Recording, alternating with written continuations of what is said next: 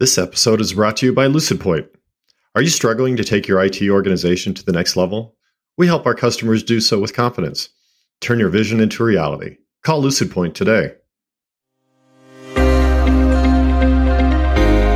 Welcome to the Quick Take Podcast, the show where you get targeted advice and coaching for executives by executives. I'm Susie Tomenchok. And I'm James Capps. Give us 15 minutes and we'll give you three secrets to address the complex topical issues that are challenging executives like you today. Welcome to Quick Take. This is where we talk about the questions that are on the minds of executives everywhere. Welcome, James. How are you? I'm proud to be here, proud to serve. Proud to be here and proud to serve. Thank you for that. And that makes me feel very confident that we are going to forge into a topic that's interesting and enlightening. So, what is that? Oh, I don't know. I was waiting for you. I thought you were gonna. I thought you might just have one that I could comment on. Um, surprise me. Okay, let's talk about the concept of, and this is something that you and I have chatted about. The concept of is it really lonely at the top, and what does that ah, mean? Yeah, that's a great topic. That's a great topic. Yeah, I think before we go ter- totally nerdy on that. I mean, I think the word lonely is perhaps the, the, the trigger phrase there. I mean, what do we really mean by lonely? I mean, yeah. plenty of people come by. You're very popular. You get free lunches. Um, you know, there's a there's a, a, a, line of people trying to get in to see yeah. you. So you're hardly uh, without company, but I don't think yeah. that's what that phrase really means. And um, I suspect now that I think about it, that's probably translated from Latin, and we've just poorly translated it. Um, I will research that, or I'm sure somebody will send me a note here and about before this uh, episode is over, telling me it's actually French and you're an idiot, which is entirely possible. Um, but yeah, I think that the, at the end of the day, the reality is is that that um, as leaders, we are not able to behave and perform uh, as as other people, uh, um, specifically because of our role, and so that that group element that is so powerful often uh, fails us as leaders. So we are maybe better ways to phrase it. You know, we are alone at the top, um, and that that comes with challenges. Yeah, to me, it's it's the responsibility of the role that you have because mm. you have to make sure that you motivate, you drive engagement, you help people know how to to apply their best self. And so some of that is is there's the voices in your head or the emotions that you're going through or the stresses that you're going to going okay. through you can't share yeah, you're the only person that that is i get your point i look at it a little differently but i see see what you're trying to say is that that uh, ultimately it's very difficult to be at the top because you are the one who has to make those decisions mm-hmm. um, and so yeah I, I, I hear your point and i think you know uh, at the end of the day for us for for both of our points of view it does come down to um, the fact that uh, we aren't able to take advantage of maybe the the networks and the connections and maybe the, the the, people around us that we have been able to to to lean on in the past. Um, you know, I, I talk with uh, CIOs and CEOs all the time, and and the, best resource for uh, for for support are each other because we don't yeah. need anything from each other. You know, when a CTO calls me and says, "Hey, I've got this situation with my network," they're not calling me to tell me to fix the network. They're like, "How do I message this to my boss to I, so yeah. I don't get fired?" You know, and and who who in their company are they going to ask that question of, right? That's a lonely situation. That's a lonely feeling when everybody I work with every day can't be part of that decision, um, and that's that's hard.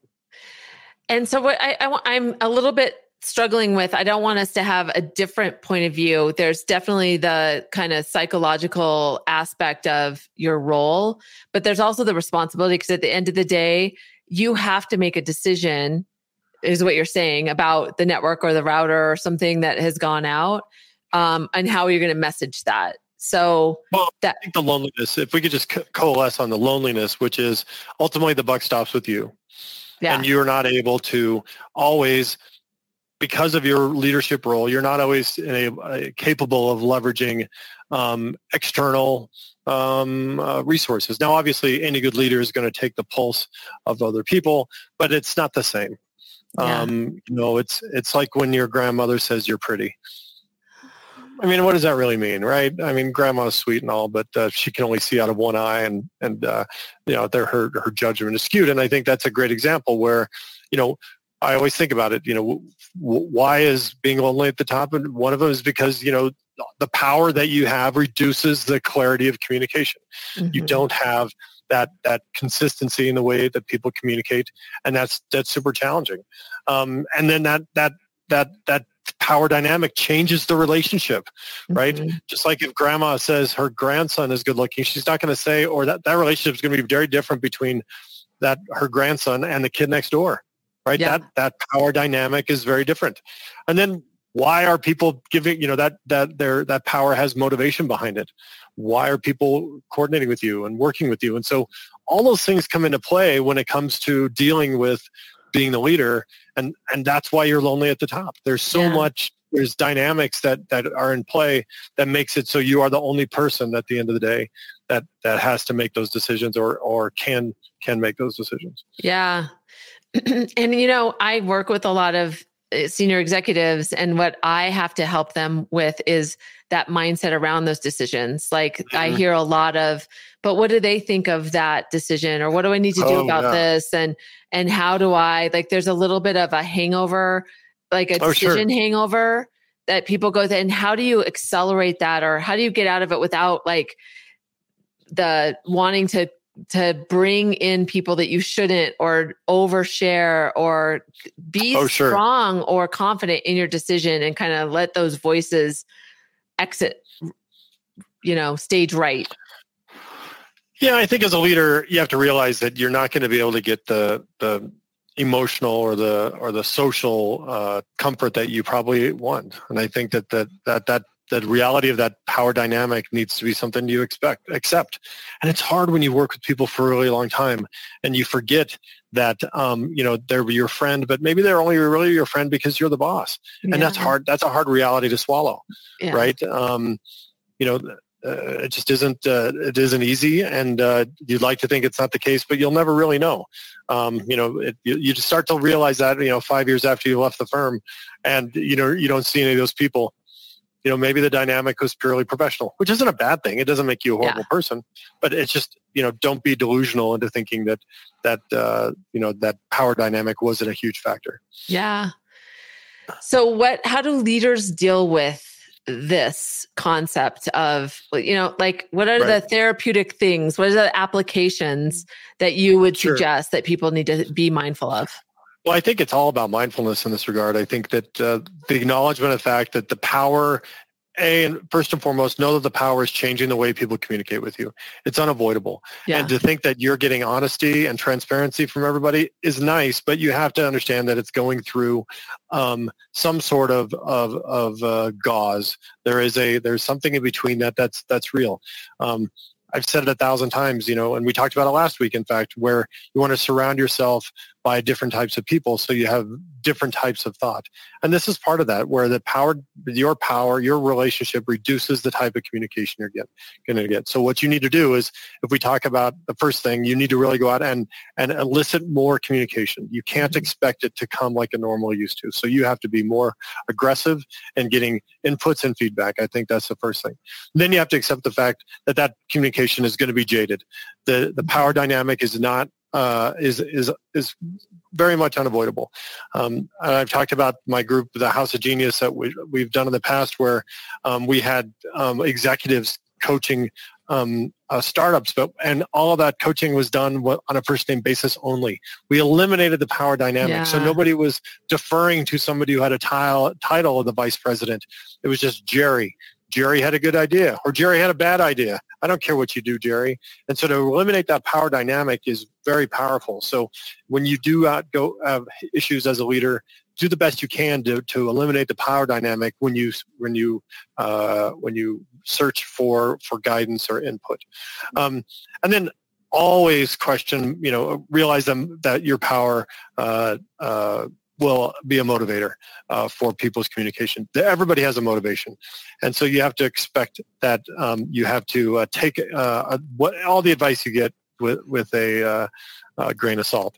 Um, you know, I, I, you gave a great example where there was a senior leader who was worried about um, the uh, one of their executives um, uh, neighbors and what they were going to think and she was worried about that whole situation. She's like look the reality is you're the only one worried about that whole that whole dynamic and and if you're assuming that you understand what the motivators are for that conversation you're probably wrong.